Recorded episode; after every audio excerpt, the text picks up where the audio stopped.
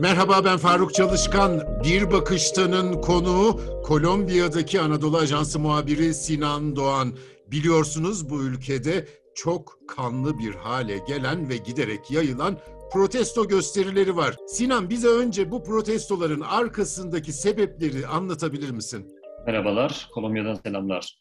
E, protestoların arkasındaki sebepler es- esasen e, son çıkarılan yasadan kaynaklanmıyor. O sadece e, var olan öfkeyi daha da büyüttü. E, öncesinde e, pandemiden kaynaklı zaten ciddi ekonomik sorunlar vardı. İşsizlik, e, ülkedeki yoksulluk oranının çok fazla yükselmesi e, ve buna bağlı olarak yine göçmenlerden e, kaynaklı bir huzursuzluk vardı. Çünkü biliyorsunuz Venezuela'da da e, iç karışıklıklar nedeniyle çok fazla göç meydana geliyor. E, bu da en yakın komşusu Kolombiya'yı çok ciddi etkiliyor. E, işte 28 Nisan'da 28 Nisan'dan kısa bir süre önce daha doğrusu Kolombiya hükümeti bir vergi reformu yasa tasarısını gündemine aldı. E, yasaya sunmadan önce e, gerek sendikalar, gerek sivil toplum örgütleri, muhalefet, e, siyasi parti tem, temsilcileri bu yasaya çok ciddi şekilde muhalefet ettiler. Özellikle sendikalar e, e, ülke geneli grev yapmakla açık açık e, tehdit ettiler. Yani söylediler bunu. Fakat hükümet vergi reformu yasa tasarısını çıkartmaya kararlıydı. Gerekçesi de e, ülke bütçesinde meydana gelen boşluk. Yani e, pandemi başladığı, başladığı andan itibaren özellikle de, de hükümet burada e, durumu e, yani hemen hemen hiç olmayan insanlara bir sosyal yardım programı başlattı. Bu sosyal yardım programlarının bu kadar uzayacağı ve e, pandemiden kaynaklı işsizliğin de artmasıyla beraber e, miktarının bu kadar yükseleceği tabii kimse tahmin etmiyordu. Bu da bütçede ciddi delikler meydana getirdi. Hükümet bu bütçede açılan e, açığı tamamlamak ve onarmak için bu yasayı çıkartmaya mecbur olduğunu, hani bir gereklilik olduğundan bahsediyorduk vergi yasa yasası. Ondan sonra 28 Nisan'da tabii kongreye sunulduktan sonra bu yasa hükümet tarafından ülke geneli ulusal grev ilan edildi. İşte başta sendikalar, toplum örgütleri, öğrenci temsilcileri, yerli gruplar ve birçok kesimden insanlar aynı görüşte olmasalar dahi ülkenin 50 şehrinde sokağa çıktılar. Tabii başta protestoların merkezi Bogota olmak üzere e, Medellin, Cali, Barranquilla gibi, Bacede, Cauca gibi ülkenin önemli kentlerinde yüz binlerce insan sokaklara ve meydanlara çıktı. Tabii bu hükümetin de beklediği bir e, kalabalık değildi. Yani kimsenin e, açıkçası tahayyül etmekte zorlandığı bir süreç geçirdik. E, geldiğimiz nokta itibariyle aslında ilk zamanlar tabii çok ciddi kalabalıklar e, sakin ve barışçıl başladı. Hiçbir şekilde ülkede bir e, kargaşa, bir iç savaş çığırtkanlığı hiç yoktu. Ancak e, bu günün ilerleyen saatlerine doğru özellikle de gece başlayan e, yağmalama olayları, işte bankalara saldırılar, süpermarketlerin aynı şekilde talan edilmesi, devlet kurumlarına saldırılması e, süreci bambaşka bir hale soktu. Yani protestoları barışçıl şeklinde savunanlarla e, öfkesini devletin kurumlarına ve aynı şekilde vatandaşların iş yerleri ve arabaları da hedef alındı. İkiye bölündüler.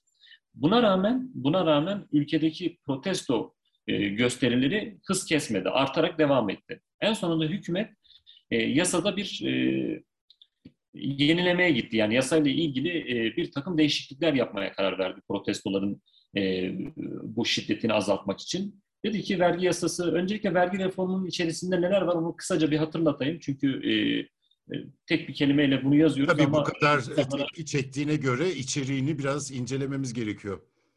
Bu içeriğini çok fazla detaylara boğmayacağım. Sadece insanların anlayacağı şekilde 2-3 e, örnek vermek istiyorum. Birincisi şu, e, hükümet bütçeyi şu şekilde e, telafi etmek istiyor. 665 dolar ve üzeri, üzerinde maaş alan kişileri vergi dilimine almayı ve bunlardan daha fazla vergi almayı istedi. Vergi tabanını genişleterek e, ülkede bir vergi eşiği oluşturmaya çalıştı. E, ikincisi de e, bu büyük işletmeler, kuruluşlar, kurumlardan aynı şekilde vergilerini e, artırmaya karar verdi. Şimdi bunların içerisinde özellikle de Kolombiya'nın orta kesimini ciddi derecede ilgilendiren bir e, kesim de var. Çünkü hani görünüşte sadece büyük şirketler etkileniyor, etkileniyormuş gibi duruyor ama bu büyük şirketlere bağlı olan onlarca küçük işletme yine bu vergi e, yasa tasarısının içine alındı. Bu ne demek oluyor? Yani dışarıdaki bakkal, berber, efendime söyleyeyim küçük işletmeler yani aklınıza gelebilecek e, normal sıradan vatandaşların işlettiği her yer etkilendi. Dolayısıyla da bu Kolombiya'nın yüzde seksenini bir anda ilgilendirecek bir duruma getirdi. İnsanlar işlerinde temel gıda malzemeleri de vardı. Elektrik, su, internet. Hepsine ek vergi getirilme kararlar kararlaştırıldı. Tabii bu e, muhalefetin ve sendikaların en çok iş, e, itiraz ettiği konu da buydu. Yani KDV'nin artırılması suretiyle ülkedeki temel gıda malzemelerine ek vergi getirilmesi e, Kolombiya'da en çok itiraz edilen konu buydu. Yani esasen protestolara neden olan e, işte şiddetini giderek artıran e, madde buydu. Yani diğerleri de kızdırdı ama en çok bu kızdırdı. Çünkü Kolombiya'da e, siz e, KDV ek, ek vergi getirdiğiniz takdirde bu enflasyonu çok ciddi yükseltecektir. Zaten pandemi koşullarından ötürü zar zor dayanan insanların üzerine büyük daha koymuş oluyorsunuz. Tabii sendikaların iddiasına göre bu yasa geçtiği takdirde Kolombiya'nın Kolombiyalıların yüzde sekseni etkilenecek. Özellikle de orta gelir ve alt gelir gelir grubundaki insanlar doğrudan etkilenecektir. Dolayısıyla buna hiçbir şekilde e, yani bunu hiçbir şekilde kabullenmediler. Yani kesinlikle e, siz bunu geri çekene kadar sokaklardan çıkmayacağız diye açık açık söylediler. Ardından hükümet geri adım atmayacağını söyledi. Biraz hafifletmekle beraber bu yasayı kesinlikle çıkaracağız dediler. Gerekliliktir.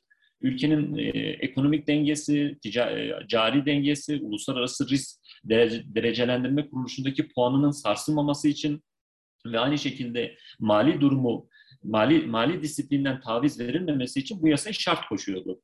Ancak hiçbir şekilde tabii ne muhalefet ne göstericiler e, ne de sivil toplum kuruluşları e, bu gerekçeleri aldırmadı. Şiddetin e, miktarı geçtiğimiz 3-4 günde çok yükseldi. Yani ülkenin Ama sadece protestoculardan her... değil güvenlik güçlerinin de e, bayağı orantısız güç kullandığına dair haberler geliyor. Tabii tabii zaten şöyle bir durum söz konusu. İlk 3 gün sadece iki kişi ölmüş, yüzün üzerinde bir yaralı söz konusuydu. Ancak hükümet e, yasayı geri çekmeyeceğini ve e, bunu çıkartmakta kararlı olduğunu söyleyince özellikle de gece protestoların şiddeti çok arttı. Ve buna bağlı olarak buna bağlı olarak polisin şiddeti de aynı şekilde karşılığı da çok arttı. Mesela Kali'de 11 kişi e, öldürüldü. Fakat bunun sebebini kimse anlayamadı. Neden öldürüldü, ne, yani hangi sebepten öldürüldü diye sadece cinayet diye geçildi. Bir sonraki gün o 11 kişinin polis şiddeti dolayı yani polisin müdahalesinden dolayı öldürüldüğü ortaya çıkınca ülkede protestoların şiddeti çok çok arttı. Yani yüz binlerce kişi her gün, her dakika, her saat meydanları, caddeleri, sokakları hayat durdu resmen. Özellikle de Bogota'da e, saatlerce güvenlik güçleriyle protestocular arasında çok şiddetli bir çatışma yaşandı. Yani bankalar, süpermarketler, otobüs durakları, istasyonlar, durma noktasına geldi. Bogota'nın, e, ya düşünebiliyor musunuz? Bogota'nın e, toplu ulaşım ağı durdu yani resmen. Bogota Belediye Başkanı çıkıp protestoculardan e, defalarca kez ricalarda bulundu. Aynı şekilde güvenlik güçlerinden de rica, rica etti. Ve bir anda 5. günde ölü sayısı 19'u, yaralı sayısı 800'ü geçti. Tutuklananların sayısı da zaten aynı şekilde 900 800-900'e yaklaşıyordu. Tabii burada bağımsız sivil toplum kuruluşları ve açıkladığı rakamlar çok daha yüksek e, Faruk Bey. Yani onların söylediğine göre ölü sayısı yüzün ve üzerinde, yaralı sayısı binin üzerinde. İşte tutuklananlar e, rakamlar bilinmiyor. Yüze yakın kayıp var. Ha, e, kayıpları Fakat, soracaktım. Onların da ne olduğu belli değil. Gözaltındalar mı yoksa evet. E, cenazeleri kayıp mı? Kendileri nasıl kayıp olabilir?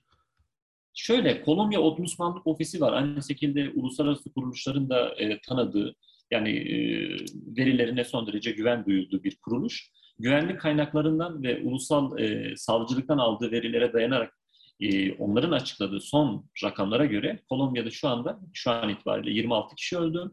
E, işte rakamlar sürekli değiştiği için bakmak zorunda kalıyorum. E, 900'ün 900'ün üzerinde yaralı, e, bine yakın gözaltı ve 80 80 ile 100 arasında değişen bir kayıp e, haberi var. Yani bu Kolombiya Ombudsmanlık Ofisi'ne ülke genelinde kayıp başvurularında bulunmuş. Bu insanların nerede olduğu tam olarak bilinmiyor. Savcılık soruşturma başlattı. Yine aynı şekilde devlet başkanının da bu konuda verilmiş bir talimatı var. E, bunlarla ilgili e, gelişmeler güncellendikçe biz de paylaşacağız tabii. Yani bununla ilgili tabii çok çeşitli iddialar var Faruk Bey. Kimilerine göre gözaltında tutuluyor, kimilerine göre öldürüldü. E, kimilerine göre ise e, buradaki suç örgütlerinin de bu işte bir parmağı var.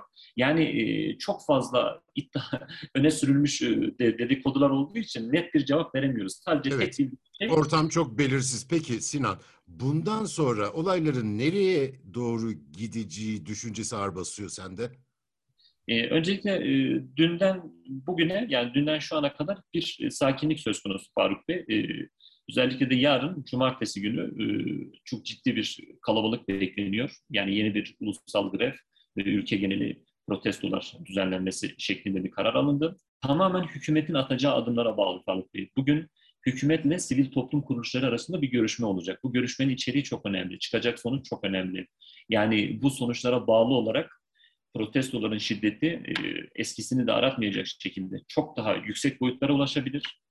Veyahut bugünkü görüşmenin sonucunda hükümetin vereceği yapıcı mesajlar, tabii ki güvenlik güçlerinin orantısız e, şiddetli müdahalesi de söz konusu. Burada güvenlik güçlerinin olaylara müdahale ettikten sonra şiddetin tozu çok arttı. Özellikle askerler e, polislere destek olmak için ülkenin önemli noktalarında yani başkent işte ülkenin ikinci büyük şehri Medellin, üçüncü büyük şehri Cali'de askerler sokağa çıkıp e, güvenlik güçlerine destek oldular. Bunlar e, protestoların şiddetini durdurmak bir yana daha da arttı, arttırdı. Çünkü sosyal medyaya düşen görüntülerde e, öldürülen insanlar, yerde yatanlar, kanlar içerisinde e, çığlık atarak yardım bekleyen insanların görüntüleri ülkede inanılmaz bir e, kaosa neden oldu. Yani insanlar e, kendilerini güvenlikte hissetmedikleri için daha fazla tepki göstermeye başladılar ve hükümet de geri adım attı. Tabii 2 Mayıs'ta vergi vergi reformu yasa tasarısını tamamen geri çekti. Hiçbir şekilde e, dokunulmayacak mevcut düzenlemeye.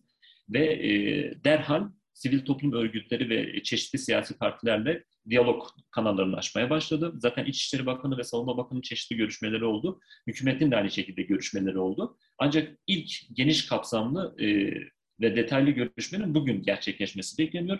Dediğim gibi Faruk Bey, yani hükümetin vereceği cevap, yapıcı mesajlar, yine sendika temsilcilerinin vereceği cevaplar, aynı şekilde güvenlik güçlerinin e, protestocular olan yaklaşımı bundan sonraki protestoların sürecini belirleyecektir. Kolombiya'nın başkenti Bogota'dan Sinan Doğan'a teşekkür ediyorum. Bizi hangi mecrada dinliyorsanız lütfen abone olmayı unutmayın. Hoşçakalın.